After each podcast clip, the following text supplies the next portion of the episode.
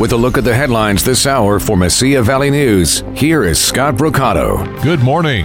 Students at New Mexico State University can now apply for COVID 19 inspired emergency relief grants. The school's financial aid office has $7 million for student grants from the U.S. Department of Education's Higher Education Emergency Relief Funds 2. It is part of a larger education relief bill approved by Congress in December. Students who apply and are eligible receive either $1,200 or $800 depending on support received from family. Find out the details with a search for H EERF at fa.nmsu.edu. Child care services providers can fully reopen in New Mexico. The most recent loosening of COVID 19 restrictions on child care services kicked in yesterday. KDBC reports that Little Tumbleweed Daycare on Bataan Memorial West in Las Cruces requires every person, including kids, wanting to get inside the daycare to first pass a temperature check and perform a 20 second long hand washing. Unaccompanied asylum seeking immigrant children will be provided temporary shelter this week at Fort Bliss. U.S. Congressman Tony Gonzales toured the proposed site on base yesterday. Gonzales tweeted that there are accommodations for up to 5,000 immigrant kids. He says the immigrant children will start arriving today. More city services in El Paso are about to open to the public. The city of El Paso announced the move yesterday as part of the loosening of COVID 19 emergency restrictions. During the month of April and into early May, museums, the farmers market, the El Paso Zoo, park splash pods, public swimming pools, athletic centers, and sports playing fields, public libraries, and more will fully reopen. Details and dates and times for the city's services reopenings are available under the Open and Closed tab on the epstrong.org homepage. With a look at the headlines this hour, I'm Scott Mercado. Mesilla Valley News Sports is brought to you by Carlson Financial Services LLC. Looking for a more personalized tax experience? Then crunch this number 575 361 4006. Carlson Financial Services LLC is available year round for tax and business consulting.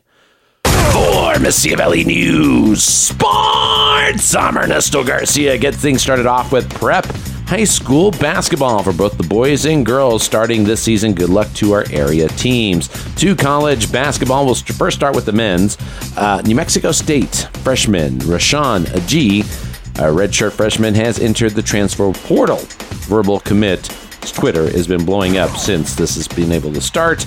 We'll keep you posted if any other Aggies decide to get into the transfer portal or if anybody from the transfer portal comes to NMSU. To the NCAA Women's Championship presented by Capital One in the Riverwalk final, it was UConn defeating Baylor 69 to 67. 67. Baylor pushed UConn to the wire but couldn't finish as the Huskies reached their 13th straight Final Four appearance. Fans took to Twitter to voice their concerns on the Lady Bears' final possession of the game. Come on, Russ, what the heck? But it was a comment from head coach Kim Mulkey that really got people talking. After the games today and tomorrow, there's four teams left, I think, on the men's side and the women's side. They need to dump the COVID testing. Mulkey made those comments following Baylor's loss, and prior to the men's matchup against Arkansas, she added that it would prevent any team in the Final Four from getting eliminated due to the positive test. Arizona, by the way, moves on to the Final Four after defeating Indiana. To the men's March Madness, half of the Final Four is set for the NCAA tournament. Top seeded Baylor bounced Arkansas 81 to 72, and Houston held off Oregon State 67 to 61 last night in Indianapolis. Both teams now move on to an all Texas Final Four matchup. Tonight, top seeded Gonzaga goes up against USC, and top seeded Michigan plays UCLA. Can you imagine an LA Texas Final Four? That's what I'm hoping for.